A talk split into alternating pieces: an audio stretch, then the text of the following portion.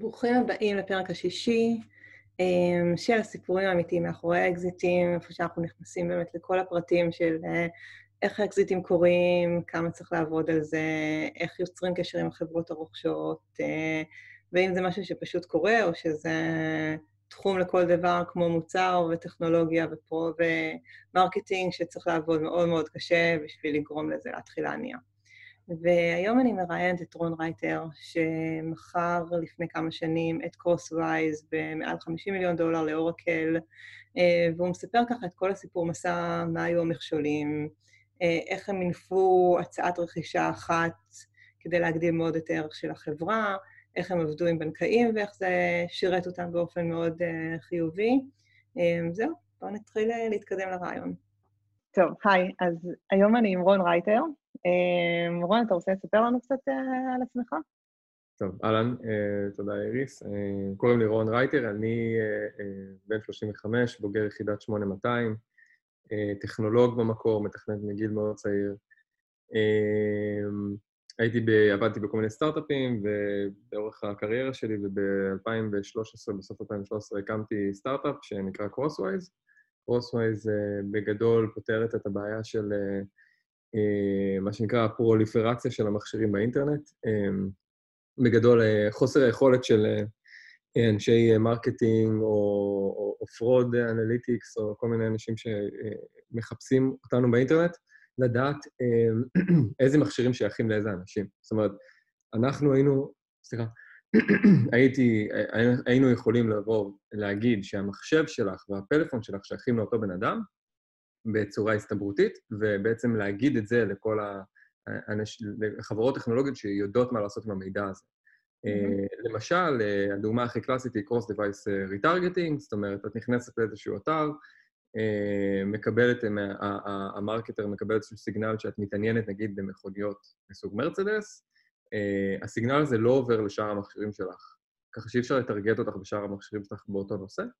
אנחנו אפשרנו את הדבר הזה, ככה העברנו את ה signal הזה מה, מהפלאפון לשאר המכשירים, אה, וככה גם אפשר לעשות targeting יותר אופטימלי באינטרנט, אבל אפשר גם לעשות עוד כל מיני דברים, כמו, כמו שציינתי, fraud או כל מיני דברים כאלה. אה, ב-2016 הסטארט-אפ נמכר לאורקל, אה, אנחנו היינו, בעצם חברנו ל-DMP של מה שהיה פעם BlueKai, ובעצם עשינו אינטגרציה עם הטכנולוגיה שלנו שם.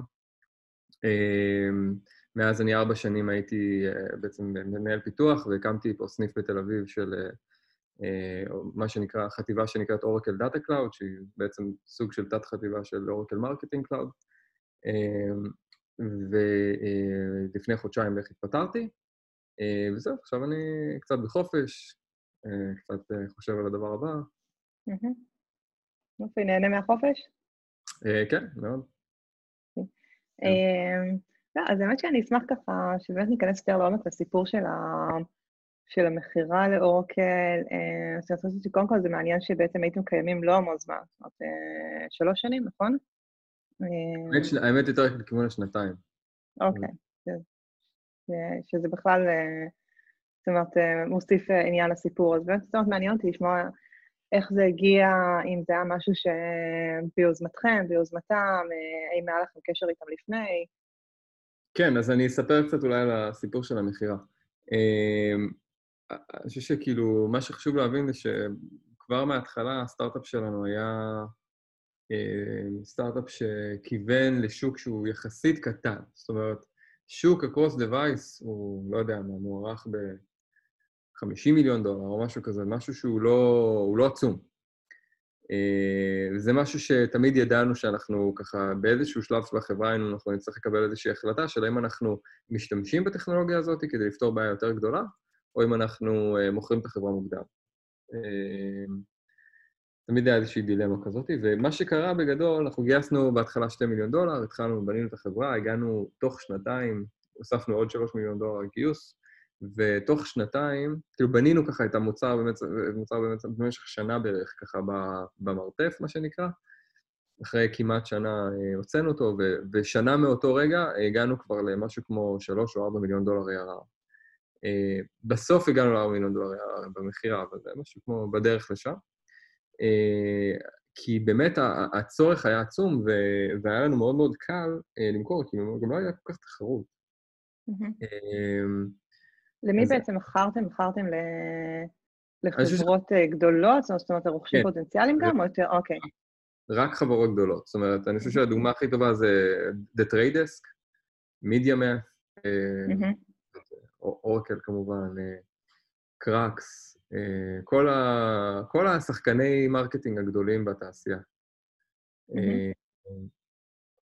אבל גם החברות קצת יותר קטנות, כאילו, כל מיני. בקיצור,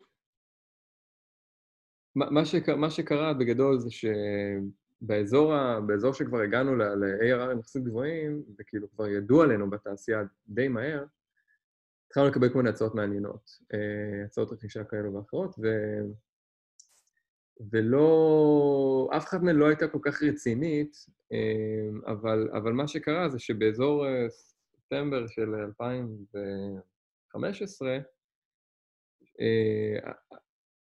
הבנו, בעצם אורקל באו ואמרו לנו, אחרי שכבר, הם, הם אגב היו הלקוח הראשון שלנו, זאת אומרת, הם היו הייתה איזושהי חברה בשם DataLogix, שהייתה החברה, הלקוח הראשון שלנו, והיא נרכשה על ידי אורקל. אמ, ואז בעצם אורקל הפכה להיות לקוח שלנו, ו...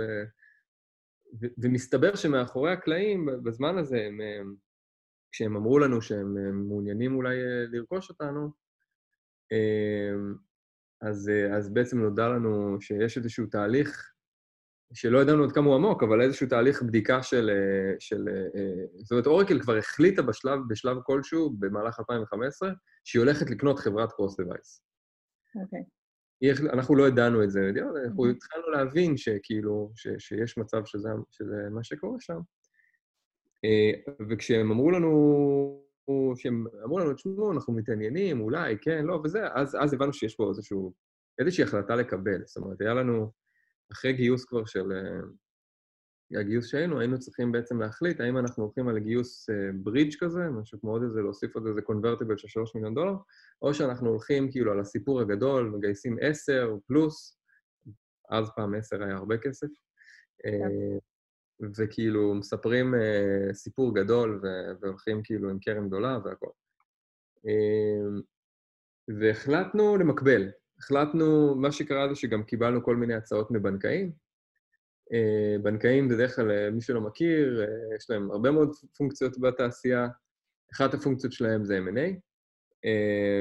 יש לי רגע, יש לי רגע שאלה על זה באמת, זאת אומרת, אמרת שהחלטתם למקבל וקיבלתם גם הצעות מבנקאים, אני משערת שזה משהו שפניתם אליהם, כלומר, שכאילו, עד כמה כן. שאני יודעת, בנקאים, לא, הם הגיעו אליכם כי, כן. זאת אומרת, לפי מה הם ידעו בעצם שאתם בשוק?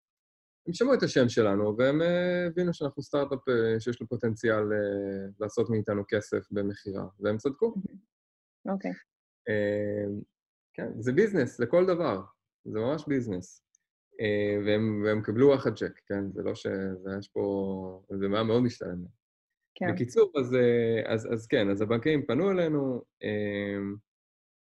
והציעו לנו את השירותים שלהם, במקביל אה, בעצם, אז נקבע לנו בעצם שני תהליכים, תהליך אה, אה, רכישה ותהליך מכירה. שהתהליך רכישה הוא בעצם תהליך אקספלורציה כזה, שהם הולכים לבנקאים, הבנקאים באים ומביאים לידים מכל מיני חברות. אז זה מה שהחלטנו לעשות, החלטנו גם ללכת על בנקאי וגם ללכת על... לנסות לגייס סיבוב, כדי שלא לא נשאר עם כאילו כלום ביד בסוף ה... אם אחד מהתהליכים לא כושלים. אבל זה בעצם היה כבר, שאורקל כבר שמו הצעה על השולחן? זה היה שאורקל אמרו לנו, אנחנו רוצים לקנות אתכם, אבל mm-hmm. לא יודעים מתי. הבנתי, אוקיי. ולמה מבחינת אורקל בעצם היה לא יודעים מתי? כלומר, אם הם יודעים שזה מה שהם רוצים, אז למה זה... למה זה לא התחיל להתכנס? אני חושב שזו שאלה מאוד, שאלה ממש טובה. אני חושב שזה נטוע ב... במה זה למכור חברה. והתשובה היא, לא מוכרים חברה, גורמים לחברה אחרת לקנות אותך. זה בדיוק ההבדל פה. כי אין שום סיבה לחברה שרוצה לרכוש אותך להילחץ או להחליט אה, לשלם סכום עתק אה, בשביל לקנות אותך. אין סיבה, אלא אם עד שיש סיבה. כן. זאת אומרת, מה אתה חושב שהיה קורה, נגיד, אם... כי נשמע לך ש... זאת אומרת, המקרה הזה באמת עם אורקל, שאתה אומר, באמת הם החליטו שהם רוצים חברה כזאת, הטכנולוגיה מאוד התאימה, זה לא שסתם, אתה יודע, איזה acqui-hire נחמד או משהו כזה, שבאמת אה, אין איזה incentive אה, חזק, ו... זאת אומרת, מה לדעתך היה קורה אם הם היו אומרים לכם שהם רוצים לרכוש אתכם מתישהו ולא הייתם עושים כלום בשביל זה? כלומר, לא הייתם, אה, אה, לא הייתם אה, יוצרים עוד הצעות, לא הייתם אה, מגייסים כסף, כלומר, פשוט הייתם ממשיכים רגיל. זה היה קורה מתישהו לדעתך, או שכל עוד לא היה איזה משהו ש... שהיה ככה יותר מאיץ בהם זה לא היה קורה? בהתחלה חשבתי שהיינו חייבים את התהליך הזה, אבל בדיעבד, כשהבנתי שהם את ההחלטה של לקנות חברת קורס דווייסים קיבלו, אני אפילו יודע יותר מזה, זאת אומרת, היה, אני עבדתי עם המהנדסת ש... שהייתה אחראית על ה... עם המנהלת אה, פיתוח שהייתה אחראית על, ה... על, ה... על ה... מה שנקרא הגרף לפני ש... ש... ש... כאילו התחום אחריות של מה שהיה אמור להיות קורס זה היה אצלה. ושאלו אותה, תקשיבי, כאילו, מה עדיף? עדיף אה, שנרכוש חברה או עדיף שתבני את זה לבד? והיא אמרה, עדיף תכלס, כאילו, בלי צל של ספק, לרכוש חברה. כי יש כבר מספיק, וכאילו, טכנולוגיה קיימת, ואין סיבה לפתח את זה, זה שנים של עבודה. אמ, ו... ו... ובגלל שזאת ההחלטה שהם קיבלו, אז כמובן לא ידענו את זה. אז כנראה שהם היו רוכשים אותנו בכל מקרה, כי היינו מאוד אטרקטיביים מבחינת המחיר ומבחינת האיכות. אבל אמ, אני עדיין חושב שהתזמון וה... ואיך שעשינו את זה, זה היה בשליטתנו. ופה אני חושב שמה ש... אולי אני אסיים את הסיפור, ותביני, מה שקרה זה שהבאנו עוד, אה, הבנקאי הגיע, אה, לקח, אה, הכין בעצם, התחיל לעבוד על ה-M&A, הביא רוכש פוטנציאלי, הרוכש פוטנציאלי הביא term sheet. לקחנו את הטרם שיט הזה לאורקל, ככה, as is, ואורקל תוך כמה ימים הביאו term sheet גם. ואני חושב שפה מה שמעניין לראות זה, זה בדיוק מה שאמרתי, שאת לא, לא מוכרת חברה, את גורמת לחברה אחרת לקנות אותה. כן. זה מה שקרה שם. אה, אורקל לא היו נותנים term sheet באותו רגע, אם זה לא היה קורה. עכשיו, יכול להיות שהם היו נותנים term sheet עוד חצי שנה אחרי, שנה אחרי, אני לא יודע. יכול להיות שלא נותנים בכלל. אבל אני יודע שהם, ברגע שהם הרגישו מאוימים, ושהם כאילו ראו אופציה שעומדת לרדת מהשולחן, הם נלחצו והם עשו, הם הגיבו בהתאם. וברגע בעצם היה לכם term sheet שהגיע דרך הבנקאי, אז אורקל אה, הציעו term sheet אה, שלהם. ניסיתם אז לייצר עוד הצעות, או שהלכתם ישר עם אורקל? היה לנו עוד איזה פינג פונג אחד, וזהו בגדול. אבל אה, כי היה לנו, היו, כאילו היו כל מיני תהליכים, היינו יכולים למשוך את זה, אבל אנחנו בתור יזמים צעירים קצת מפחדים, ולא עשינו את זה. התחלנו... כן, זאת אומרת שהתמריץ לא לעשות את זה היה פשוט ש... הייתה הצעה טובה, מחברה טובה, וזאת אומרת, אה, כן נשמע שעם הבנקאים וזה, וברגע שיש שני טרם שיטים היה אפשר אה, להשיג, אה, להשיג עוד תוצאות, עוד הצעות. גם היה אפשר לעשות פינג פונג, כן? כאילו, בעצם למעשה, כן. אנחנו עצרנו את הפינג פונג, זאת אומרת, כבר, כבר דיברו איתנו ואמרו, תקשיבו, אם תתנו לנו זמן, אנחנו ניתן לכם הצעה יותר גבוהה, פשוט אמרנו, טוב, די, אין לנו פה. אוקיי. תגיד, בדיעבד זה משהו שאתה שלם איתו, מתחרט עליו? כלומר, זה מקום שאתה אומר, די, צריך לדעת איפה להפסיק, או שאתה אומר, לא היינו מושכים עוד טיפה ועושים עסקה יותר טובה? אי אפשר לדעת, כאילו, לא יודע, ואם היינו מעצבנים אותם יותר מדי, זה היה נופל הכל, אי אפשר לדעת. כן. בתור, אה. כשאת עושה את זה בפעם הראשונה, יש לך הרבה מה להפסיד. כן. אה, כן. אה, ומעניין אותי קצת לשמוע על הלוחות זמנים, זאת אומרת, אתם בעצם אה, התחלתם, זאת אומרת, מי שאורקל שמה לכם את הכוונה לזה שהם רוצים, אה, שהם רוצים לקנות, כמה כן. זמן אחרי זה התחלתם לעבוד עם בנקאים, כמה זמן להם לקח לייצר את, ה... 아, אה, את אוקיי. ההצעה. גם מעניין אותי, זאת אומרת, כמה, באמת עם כמה חברות הבנקאים דיברו, כמה חברות בכלל היו, היו רלוונטיות לכם. אוקיי, ספטמבר 2015 אורקל אמרו לנו שהם מעוניינים. באותו חודש כבר התחלנו לעבוד עם הבנקאים. אה, בנובמבר 2015 הם הביאו ארבע הצעות uh, קונקרטיות, uh, כאילו של חברות קונקרטיות שהביעו עניין, qualified leads כזה. Mm-hmm. בדצמבר קיבלנו term sheet מאחת החברות, ובדצמבר קיבלנו term sheet מאורקל גם. בינואר חתמנו על term sheet.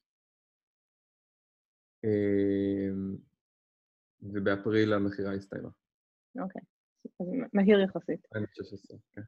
כן, וכשהזכרת עכשיו את הארבעה qualified leads, אה, אני חושבת שבעצם עם אורקל, מה שנשמע בסיפור, שהם הכירו אתכם, הם הכירו את הטכנולוגיה, הם ראו את ה-value, כלומר זה... כבר עשו את. זה. בדיוק, ו- וחברות אחרות שבעצם לא הכירו אתכם לפני, כמה זה השפיע, או שזה כן היו חברות שעבדו איתכם קצת, ידעו מי אתם, או זאת אומרת, מעניין אותי קצת אה, לשמוע את הפרספקטיבה שלך על אה, להגיע ל-M&A עם חברה שמכירה אתכם, אה, עבדה איתכם, מכירה את הצוות, מול חברה ש... ששומעת עליכם פעם ראשונה. אז החברה השנייה שלא לא יצא לה להתנסות עם הטכנולוגיה שלנו, הטיסה אותנו אליה, אליה והיינו בכמה שלושה ימים מאוד אינטנסיביים של כל, המנ, כל המנהלים וה, והמהנדסים הבכירים אה, על, על הכל. זאת אומרת, היה לנו מין כזה deep down, deep dive כזה לטכנולוגיה ולהכל. אה, לא היה להם את, ה, את היכולת לבדוק את זה בעצמם, אבל כן היה להם את זה, וזה היה DD שלהם. זה בערך עונה על השאלה? אה, כן. אה, ואיך אתה חושב שהיה נראה הסיפור אה, מול החברות האחרות, אם לא הייתה הצעה מאורקל? עוד פעם, מה? איך היה נראה הסיפור אם לא הייתה הצעה מאורקל? כלומר, אם בעצם הבנקאים היו מתחילים לעבוד איתכם, והיו אומרים, הנה, חברה טובה, יש טכנולוגיה, זאת אומרת, בסוף זו אותה, אותה הצעה, ולא היה להם את, ה, את התמריץ הזה שאורקל כבר רוצים להיות בפנים. אני חושב שכאילו מספיק שני, שתי חברות בשביל לייצר uh, תחרות. Mm-hmm. אני חושב שאם אין לך שתי חברות, אז את בבעיה, כי, כי ישלמו עליך את המינימום ולא את המקסימום. Uh, וגם לא יהיו לחוצים לשלם את המינימום. כן. אז uh, זה ה... אז אני אומר, אני חושב שהדבר, הדרך הנכונה, אם את מסתכלת בצורה אסטרטגית על איך מוכרים חברה, חייבים להביא שניים לפחות. שתי חברות ש... כאילו, ש... שיתחרו אחת בשנייה. כי אחרת הם לא... זה סוג של כמו מכירה פומבית כזאת, כן? כאילו, כן. אחרת אין לאף אחד אינטרס אה, לתת את, ה... את, המחיר, את המחיר המקסימלי שהוא מוכן לשלם, כמה שזה שווה לו. כן. ו... ולחברות ה... בעצם האחרות שדיברתם איתן, אמרתם שאתם קיבלתם הצעה מאורקל, מאיזושהי חברה, גם איך התייחסתם לזה ש... כאילו מה שנשמע ממך ש... שהייתה הצעה כללית, אבל זה לא שיכולתם לבוא אליהם ולהגיד ש... שיש לכם הצעה קונקרטית. זהו, רגע, את מדברת על ספטמבר או על, על, על הטרם שיט שקיבלנו בינואר? אני מדברת על ספטמבר דווקא, על השלב שבעצם הפעלתם את הבנקאים, הם פנו לחברות, עכשיו, אני חושבת שבעצם הם במקום שהם היו צריכים להסביר למה אתם מחפשים עכשיו להירכש. זאת אומרת, אם הם יכולים להגיד להם הצעה אחת ומחפשים משהו אחר, זה נשמע סיפור טוב, אבל אם אין את הדבר הזה, אז איך מסבירים למה אתם, למה אתם רוצים להירכש? האמת שאני חושב שזה דווקא יחסית ייחודי שאני, שבאים לבנקאים כבר עם הצעה קונקרטית. כאילו, אנחנו עשינו את זה כי בעיקר פחדנו מזה ש... מלבוא מול אורקל ולבצע את ה-M&A הזה בעצמנו, ו... והבנו שאנחנו צריכים להביא מתחרים ולעשות את זה בצורה רצינית ולתת לאנשים מאוד מנוסים לעשות את הדבר הזה. אני חושב שבאופן כללי, כשבנקאים אה, אה, מציעים את השירותים שלהם, הם דווקא מצפים ש... כאילו, שהצד השני יחשוב על זה ברמה הרעיונית, לא, לא שלא יהיה באיזשהו שלב אה, אפילו לא מתקדם לתהליך הזה. כאילו, זה, כל, זה בעצם התהליך, זה בעצם ה-value שהם, שהם מציעים. הם מציעים, מציעים את האלטרנטיבה של בוא, בוא נביא לכם אופציות. כאילו, מ-0 ל-X, לא מ-1 ל-X. אה, זה, זה, זה, זה האופרינג שלהם, זאת אומרת, הם לא, הם לא מתבססים על עניין. הם, הם מסתכלים עלינו בתור uh, קופסת כסף. הם אומרים, אוקיי, יש פה חברה, יש פה יזמים שרוצים to cash out, איך אנחנו גורמים למצב הזה לייצר לבנק שלנו, שאנחנו עובדים בו, כסף. כי זו העבודה שלהם.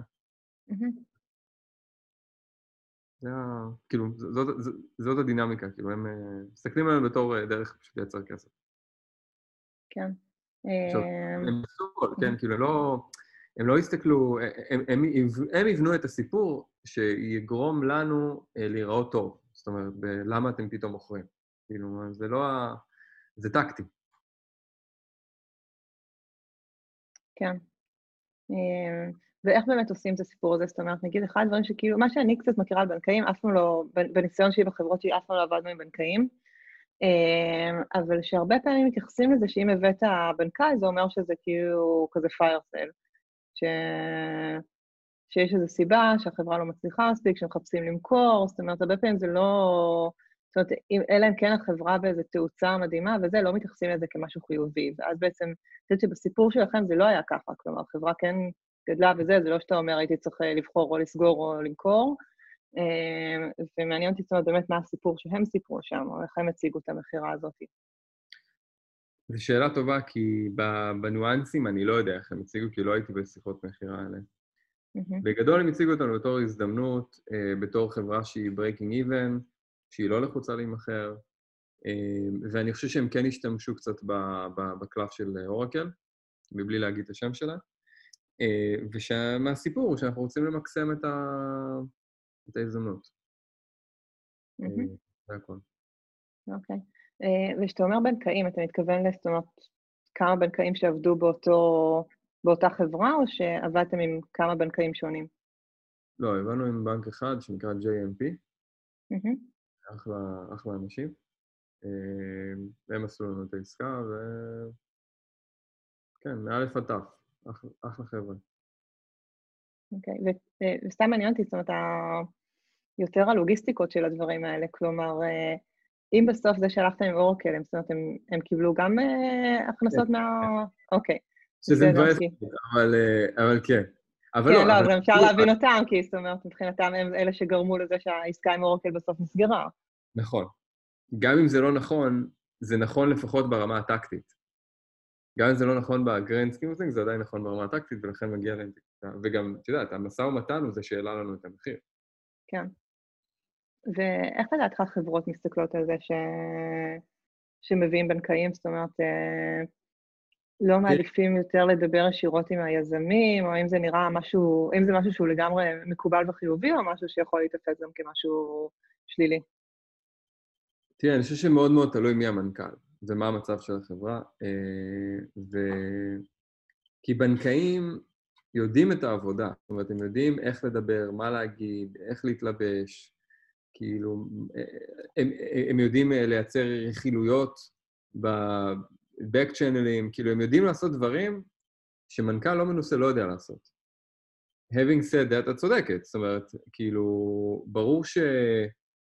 שמישהו בא ורוצה אה, לרכוש חברה, הוא, הוא, הוא רוצה לראות את היזם מול הפנים שלו, והוא יראה את היזם מול הפנים שלו, מהר מאוד, אבל, אה, אבל כחלק מתהליך יותר... תראה, העניין, יש פה, יש פה עוד עניין, וזה מאוד חשוב להבין אצל בנקאים ובתהליכי רכישה. אמ, מי ש... אה, אה, הבנקאים לא מייצגים את היזמים, הם מייצגים את הבורד. והרבה פעמים, כשבנקאי בא ורוצה למכור חברה, זה בכלל לא בגלל היזמים, זה בגלל הבורד. זה לא... זה הקטע, ולכן זה דווקא... אני חושב שהשיח פה הוא לא בהכרח אה, אותו, כאילו, זה לא, זה לא היזמים שולחים את, ה, את, ה, את הבנקאי, זה לא זה. כן. במקרה הזה זה כן היה זה, כי היינו גם רוב בבורד, אבל, אבל באופן כללי זה לא, ה, גם בעיקר בחברות גדולות, ושהרוב אה, זה לא היזמים, אז זה ממש לא המצב. אה, וזה, וזה בסדר, כאילו... תראי, את צודקת בעיקרון שזה הרבה פעמים fire sale, אה, מסמן איזשהו fire sale, אבל זה גם...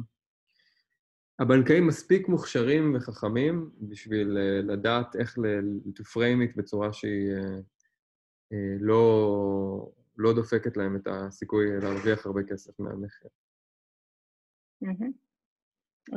האמת שהזכרת את הבורד ואת המשקיעים, אז באמת ככה, זה מוביל אותי לעוד משהו שרציתי לשאול,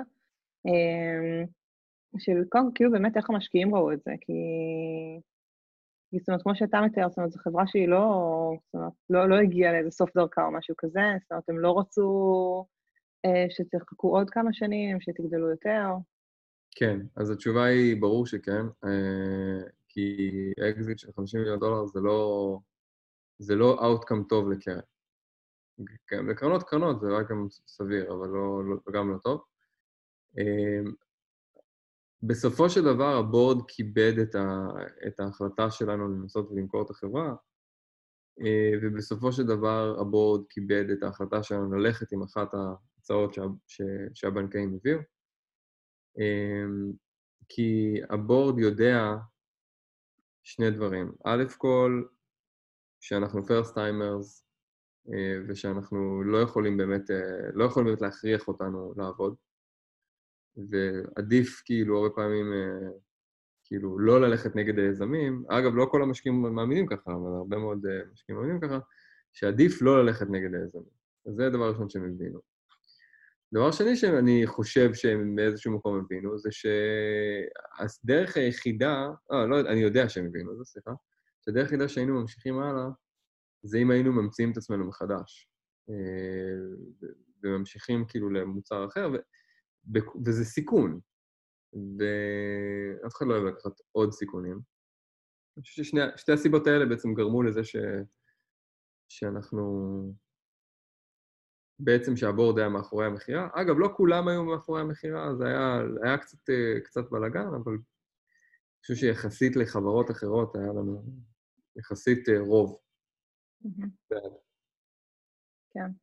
אמ, דרך אגב, שאלה שפחות קשורה ל-M&A, אבל גם מעניינת אותי בהקשר הזה, זה שאמרת אמרת קודם שמההתחלה ידעתם שאתם הולכים לשוק מוגבל.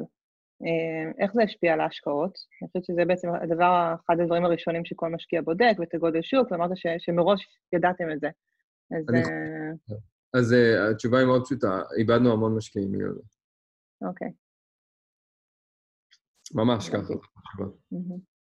אם תשאלי כל... שוב, זה גם יהיה אולי תירוץ לו, אולי הוא לא, הוא לא אהב אותנו, אבל, אבל זה מה שכולם הבינו, זה היה קטן מדי. אוקיי, בסדר.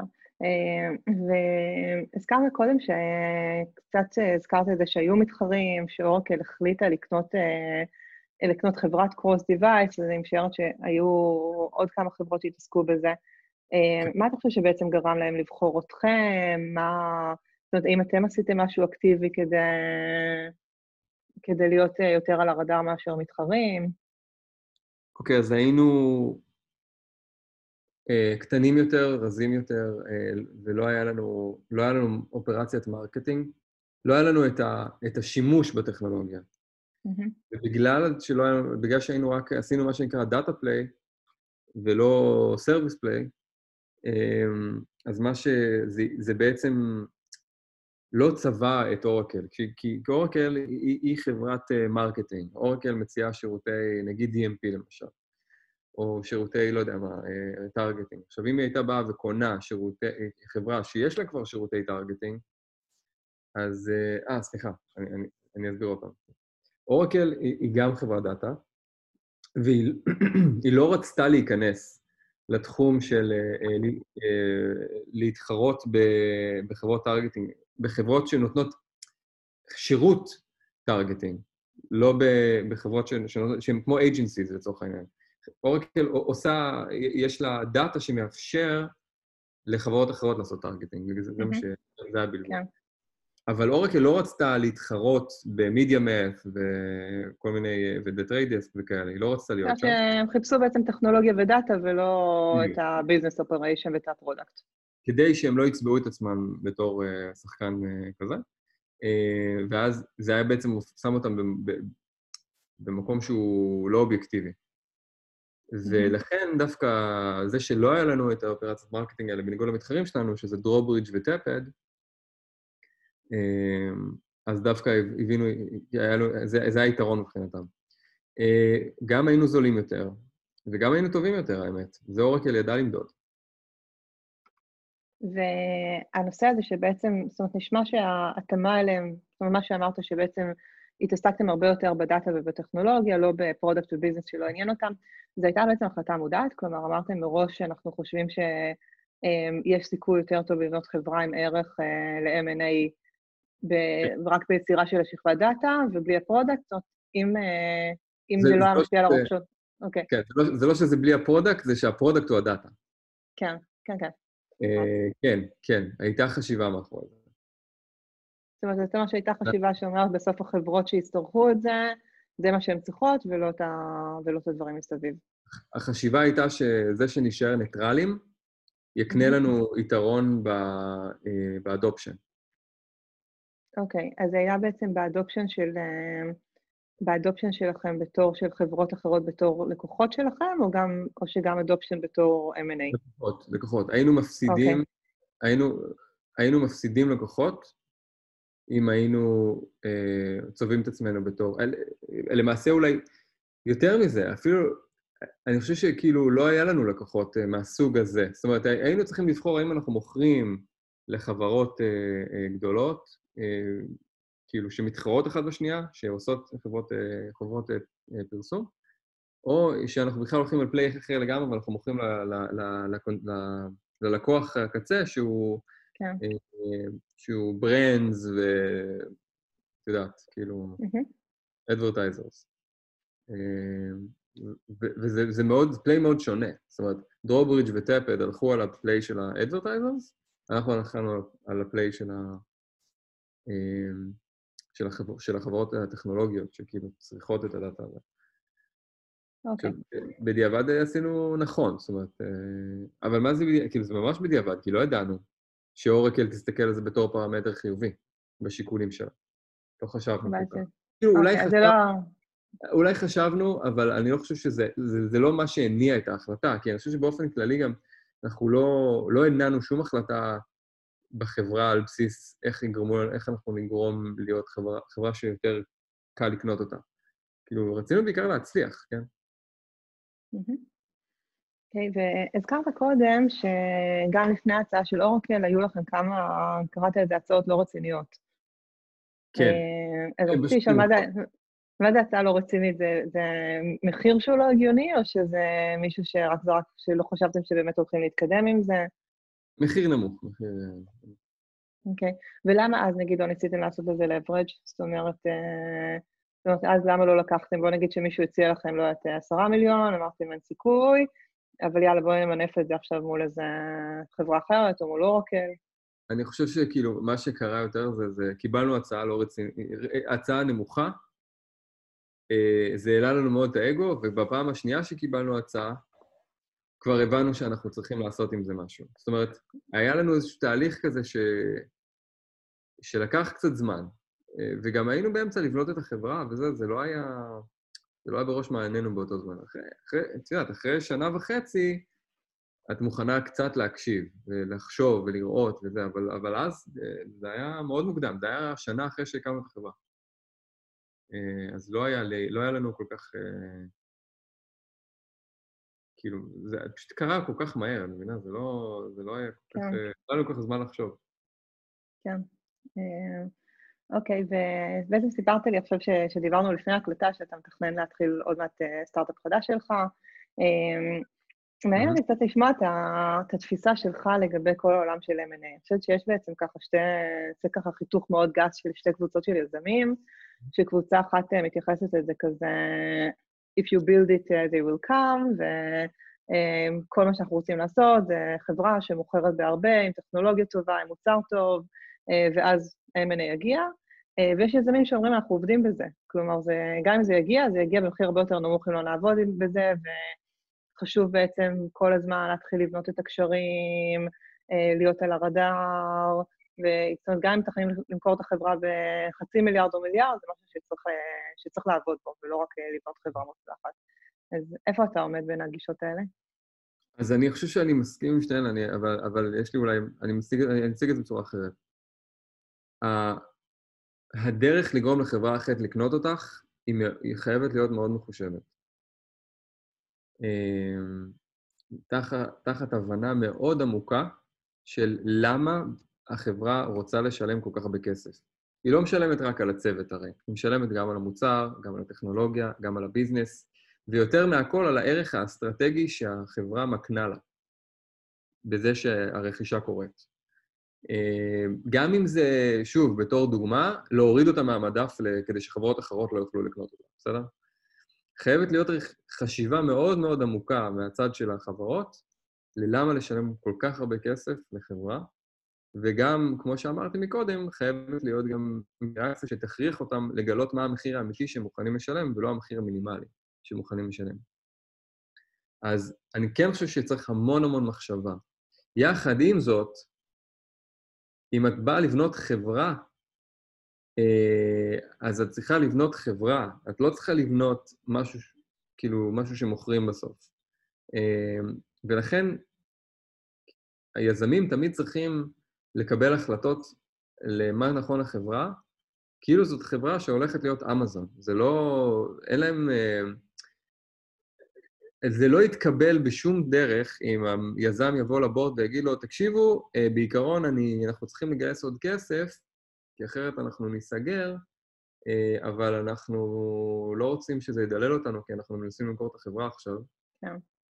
אז כאילו, זה לא ייתפס טוב, כן? אני חושב שהנקודה היא שכאילו, יזמים תמיד צריכים לבנות את החברה, כאילו אין הזדמנות, הזדמנות רכישה.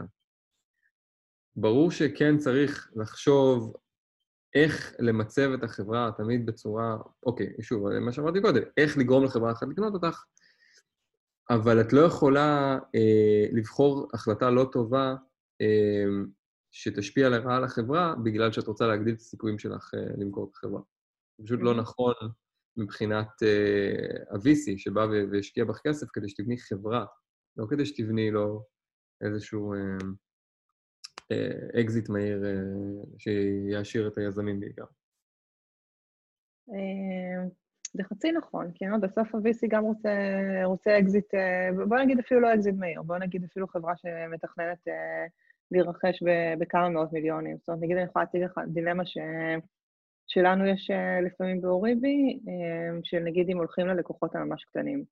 כי אנחנו חושבים שיש שם פוטנציאל, מצד שני אנחנו רואים בסוף, כאילו, אם מסתכלים על, ה... על ככה, על המטרה של, של אוריבי בסוף, אז לחברות שכנראה ירכשו אותנו, זה פחות מעניין אותם. אה, וזה שם אותנו במקום, אה, במקום קצת שונה. אה, עכשיו, באמת, זאת אומרת, זה לא השיקול העיקרי, אבל זה כן משהו שאנחנו חושבים עליו. איך אתה מתייחס, כן. נגיד, למשהו כזה? כן, אז, אז אני אגיד לך, אני, אני אגיד את זה אולי אחרת. אני חושב שכאילו, מה שבסופו של דבר, חברת תקינה, מהאלה שמנפיקות בבורסה, כל מה שמעניין את המשקיעים זה ה-revenue. זה ה, צריך להיות ה-KPI מספר אחד של חברה גדולה ו-well established. כאילו, יחד עם זאת, אני חושב שאין מה לעשות, כאילו, ברור שהתעדוף והשיקולים במהלך הבנייה של החברה, לא... אני לא חושב שזה חטא לבוא ולהגיד, אני מתעדף קודם משהו שיעלה לי את הערך, את הערך שלי האסטרטגי לצורך העניין, בעיניים של הרוכשים הפוטנציאליים קודם, נכון? אבל, אבל זה לא יכול לבוא על חשבון לבנות חברה פחות טובה בסופו של דבר, כן? Mm-hmm. כאילו, ברור שיש פה התנגשות כלשהי, אין מה לעשות, אבל, אבל זה לא נכון, זה לא נכון לבנות חברה ככה. זה נכון, שוב, אם את רוצה לבנות איזשהו אה, כלי, איזשהו, לא יודע מה, אה, חברת אקזיט כזאת, שכל מה שהיא עושה זה זה, את יכולה לעשות את זה תחת ההנחה שזה מה שאת עושה, ותחת ההנחה שזאת האסטרטגיה, ועם הסיכונים שזה כרוך בהם, ועם החשיבה מאחורי זה, ואם את עושה את זה באמת ב- בלב שלם, יחד עם המשקיעים שלך, עם האסטרטגיה הזאת, אז זה בסדר. אבל כאילו, שלא תגיעי למצב שאת אומרת ל-VC משהו אחד, אבל בפועל עושה משהו אחר. כן. את באה לבנות חברה, תבני חברה. כן, כן, ברור. ו... ותגיד, כמה זמן נשמע לך הגיוני שהזמן של יזמים ילך לכל הנושא של, ה... של ה networking ולהיות על הרדאר? אני חושבת שבשנה הראשונה זה לא רלוונטי, כלומר, עד שאין כלום, אז, אז אין שום סיבה להתעסק עם זה. כן. אמ, אמ, אני שואלת דווקא במקום שאתה יודע, אני מבחינתי כל היום לעבוד על, על ה product וה marketing, ושאף אחד לא ידבר איתי, אמ, אבל אני חושבת שזה כן משהו שהוא בסוף מאוד משמעותי. אני חושבת שזה ש, שיודעים אתה, שפוגשים אותך לפני, שברגע שהם מחליטים כן אה, לרכוש חברה שתהיה השם הראשון שעולה להם, אה, מעניין אותי קצת מה הפרספקטיבה שלך לגבי זה. אז זה גם תלוי, אני חושב שזה תלוי במנכ"ל ותלוי אם לוקחים בנקאים. אה, בנקאים סוג של ממלאים את הצורך הזה. הבנקאי, זאת אומרת, זה, זה, זה בעצם התשלום המאוד מאוד מאוד גבוה שהוא מקבל, הוא הרבה מאוד על, על זה. גם להביא את הקשרים, גם לנהל את המערכות יחסים, גם ליצור את ההזדמנויות. היזמים, מנכ"לים, בדרך כלל, מנכ"לים מאוד מרוויחים, מרוויחים המון נקודות אישיות אם הם מובילים את התהליך הזה בעצמם, uh, מול הבורד. הם לוקחים את הכובע של הבורד וכאילו מייצגים אותו ומוכרים את החברה. אמ, ואני חושב שזה באמת תהליך מאוד אינדיבידואלי. אם היזמים מרגישים בנוח לעשות את זה, והם רוצים לעשות את זה, והם, והם בתור משהו שיקנה להם אה, קשרים וידע ודברים כאלה, אז בסדר. אה, אני חושב ש... אני חושב שבאופן אה, כללי, עדיף שהיזם ימכור את החברה, כן? באופן כללי, זה, זה נראה הרבה יותר טוב, אבל אה, לא כל יזם רוצה, יכול, אה, בטח שלא first timers לעשות את זה. כן. אה, זה, זה, זה מאוד תלוי, שוב, זה ממש תלוי במנכ"ל, ברור שאידיאלית עדיף שכן, ואם במידה והמנכ"ל הוא זה שעושה את זה, אז כן, אז מן הסתם צריך שהוא יהיה... אה, אה, ש... בעצם, שוב, ואני חוזר רגע ל... למה שאמרתי מקודם, שהחשיבה צריכה להיות כאילו מאוד אסטרטגית כלפי איך את גורמת לחברה אחרת לקנות אותך. זה, זה התחלה של הסיפור. את אומרת, אוקיי, את צריכה קודם כל שהשחקנים הרלוונטיים יכירו אותך. אוקיי, אז איך עושים את זה? אולי יש איזשהו כנס שכל השחקנים הרלוונטיים יהיו שם, בואו נטוס לשם, בואו נכיר אותם, בואו נמצא את האנשים הרלוונטיים, נגיע ל-M&A, נקבל, נתחיל איזשהו דיון, נתחיל... זה, זה הכל כחלק מהחשיבה הזאת של איך לגרום לאנשים אה, אה, להתעניין בך ולראות אותך בתור רוכשת פוטנציאלית. וכמה מוקדם היית מתחיל את זה? זאת אומרת, בוא נגיד שאם עכשיו היעד שלכם אה, בקרוס וייז היה להימכר בלא את מינימום 200 מיליון, אה, בתקופה שהייתם, שחשבתם שתוכלו להגיע נגיד לכמה עשרות מיליונים, שכבר היה כדאי להתחיל פגישות עם, ה...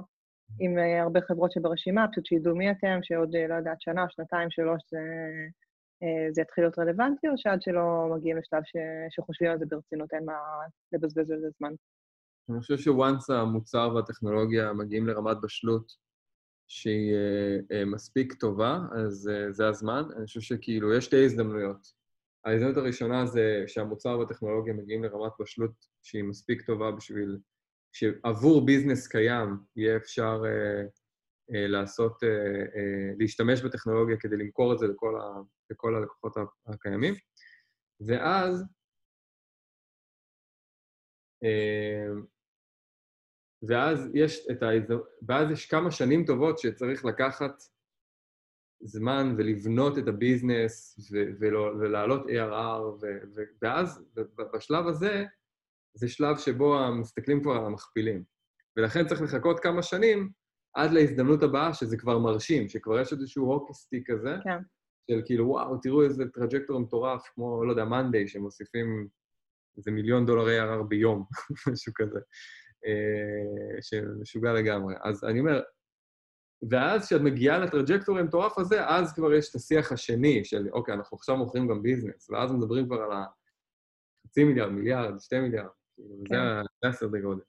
אז מבחינת ה... יש, ברגע שהמוצר הטכנולוגיה יגיעו לרמה מספיק טובה, אה, שהוכיחה product market fit והוכיחה אה, את ה... הוכיחה ממש שאפשר, יש פה איזשהו מנוע ששמים אותו, ובהינתן הצוות sales הנכון והלקוחות הנכונים, הם יעשו מזה מלא כסף, אה, או בהינתן לחבר את זה למשהו אחר, כמו שאצלנו זה קרה, אה, אז, אז זה הזמן הנכון להתחיל להסתכל על האופציות של המכירה.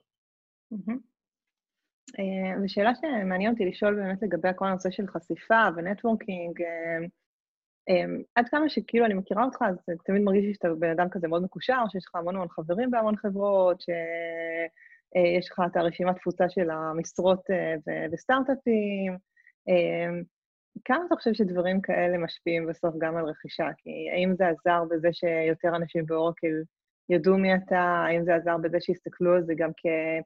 שיהיה לך, שבעצם בצוות שהם קונים יש פוטנציאל להביא הרבה עובדים עתידיים, לבנות... Uh, אמ, לבנות אה, צוות שהוא יותר טוב. אז אני אגיד לך ככה, בגיוס אה, כסף ועובדים זה מאוד עוזר. במכירה, ואני יכול להגיד לך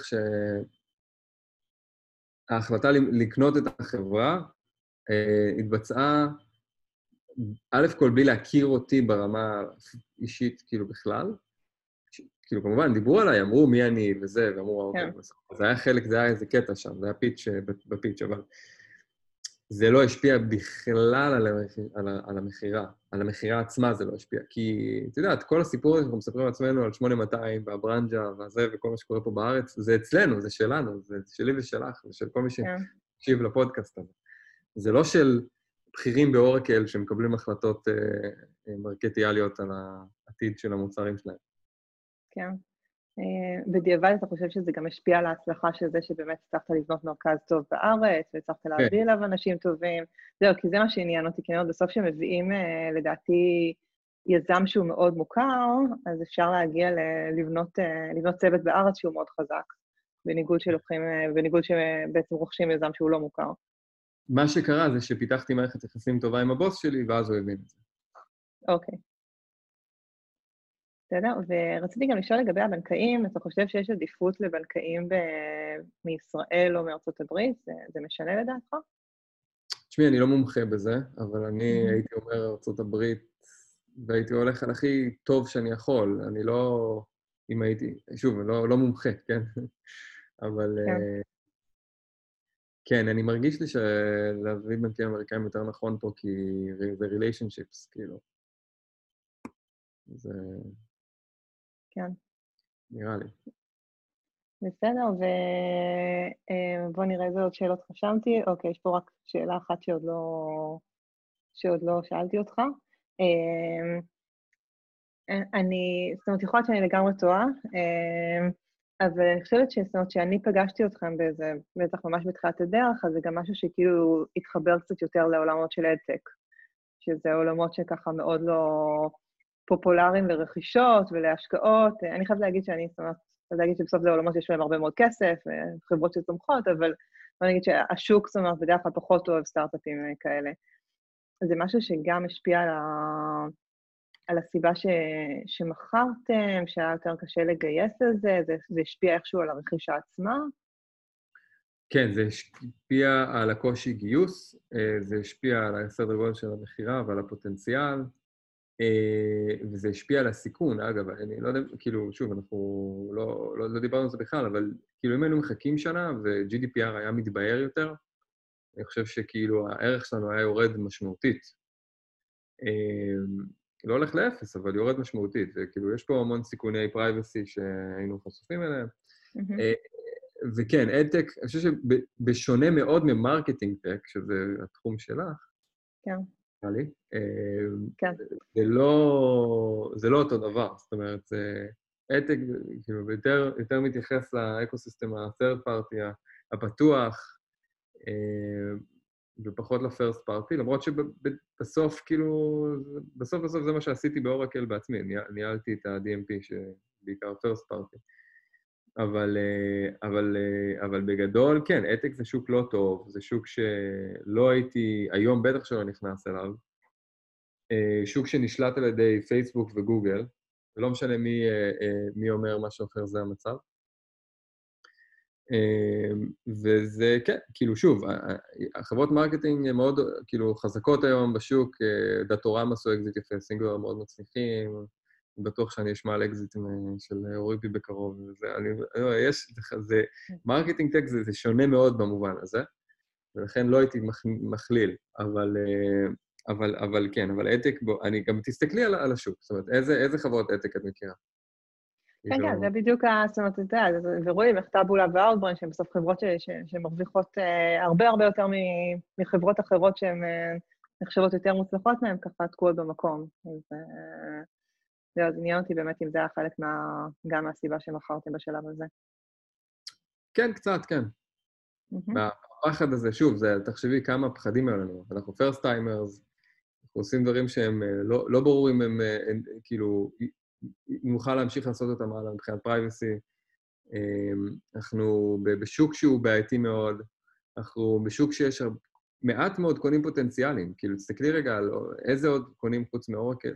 באמת, אין הרבה. זאת אומרת, אין הרבה קונים כמה פוטנציאליים. באמת אה, שהבנקאים עבדו על הרשימה? כמה, לכמה חברות? אמרתם שבסוף הגעתם ככה לאיזה ארבעה qualified leads.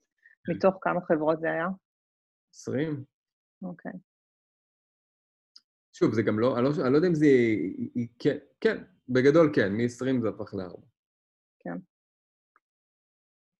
אוקיי, ושאלה אחרונה שיש לי זה באמת, אה, זאת אומרת, יזמים שמקשיבים לנו עכשיו אה, בשלבים שונים, אני חושבת שיש הרבה חבר'ה שהם בהתחלת הדרך יחסית, חבר'ה שכבר יש מוצר בחוץ, אה, חבר'ה שבשלבים קצת יותר מאוחרים, מה כן ההמלצה שלך לגבי, לגבי כל התחום הזה, כמה להשקיע בו, מה כן לעשות?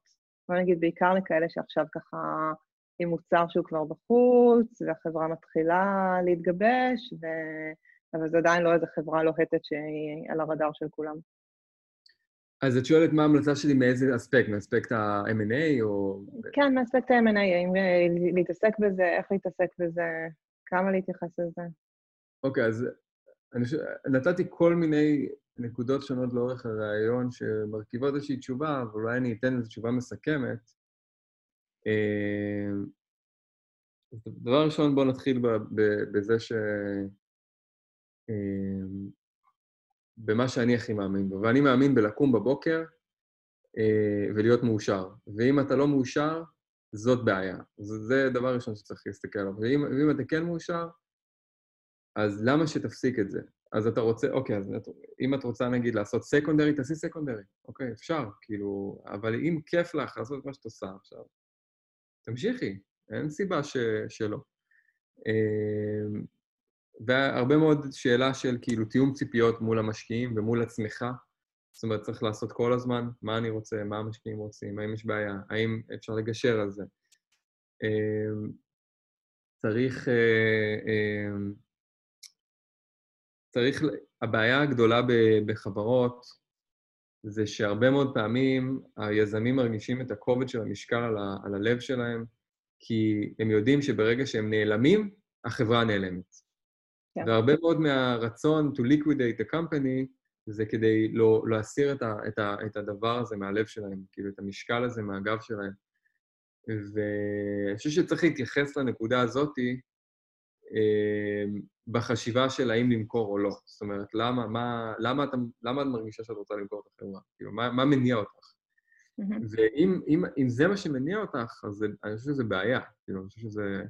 כן. צריך אולי כאילו לפתור אותה, ולא למכור את החברה, כי אולי זה לא כן. לא הדבר הנכון לעשות לחברה. ומה באמת עם המקום של הפחד, כמו שאמרת, זאת אומרת, לא ידעתם אה, לאן השוק ילך, האם תוכלו למכור ביותר, זאת אומרת, יש גם את המקום שאתה אומר, כאילו, יש כל כך הרבה חברות, שיהיו באיזושהי נקודה, שאומרים, בנקודה הזאת היינו יכולים בכיף להימכר ב, לא יודעת, 50, 100, 200, וחצי שנה אחרי זה אי אפשר למכור את החברה הזו גם, גם בכמה עשרות מיליונים. אה, אני חושבת שזה גם איזשהו משהו שדווקא כשנמצאים במקום טוב, בעלייה, שהשוק בסדר, אז, אה, אז, אז רוצים אה, כן לנצל את זה. תראי, רגע. יש את האלמנט של הפחד. זהו, רגע, אז, אז, אז בואי שנייה נדבר על האלמנט של הפחד. הפחד ולהמשיך עם החברה קדימה כל הזמן הוא מוצדק, כי כל עוד את ממשיכה הלאה, יש סיכון גבוה שמשהו יקרה, והכול יתפרק. זה תמיד נכון. עד, עד גבול מסוים, שבו כבר הדבר הזה גדול מדי וזה כבר לא יכול להתפרק סתם. וכאן מאוד חשוב לציין משהו אחר, וזה המטריקות של ה-VC, המכניקה של ה-VC. ה-VC מוכן לסכן אותך, הוא מוכן שהסטארט-אפ שלך ילך לפח בשביל הסיכוי שתעשי לו טקס. על משהו היום, כן. כאילו, 100x, לא משנה. וזה משהו שחייבים להפנים. זאת אומרת, מבחינת ה-VC, את לא מעניינת עד שאת מיליארד דולר, you might as well, כאילו, זה, מבחינתך זה ברור שזה לא המצב, ולכן לעד יהיה לך את הקונפליקט הזה בין כאילו cashing out לבין, אה, אה, לבין אה, זה. ואני אומר, יש, יש פתרונות באמצע, זה לא שאלה, זה לא בינארי, כאילו, אפשר לבוא ו... ולעשות, אה, ולמכור אה, חלק מהמניות שלי, להחליף את עצמי, לעבור לתפקיד פחות אה, קריטי, זאת אומרת, יש מלא דברים שאפשר כל הזמן לעשות כדי לנהל את, ה, את הצורך הזה ב... ב, או בלהבין, כאילו, האם המכירה זה דבר נכון. תראי, בסוף, אם, אם, אם, במקרה שלנו, נגיד, כן, המכירה הייתה נכונה, כי, לפחות אנחנו ככה הצדקנו את זה מבחינת המשקיעים, זה כי, כי היה פה סיכון מאוד גבוה להמשיך לשווקים אחרים. עכשיו, אם זה היה, אם היינו רק מתחילים, אם היינו עכשיו ב, לא יודע, ב-400 דולר והיינו צריכים להגיע ל-400, אה, אז, אה, אז המשקיעים לא היו נותנים לנו למכור, כן? כאילו, זה לא הגיוני. זה רק, רק התחלתם, כאילו, מחיר כל כך נמוך, כאילו, בואו... ואז היינו כנראה היה דיון אחר, אבל זה לא היה דיון, ולכן לכן זה הרכישה, כאילו, לכן כאילו התקדמנו עם כן. הבנקאים. בסדר גמור. אה, טוב, רון, אז המון המון תודה, היה סופר מעניין. אה, המון בהצלחה בסטארט-אפ החדש כשהוא יקום. תודה רבה.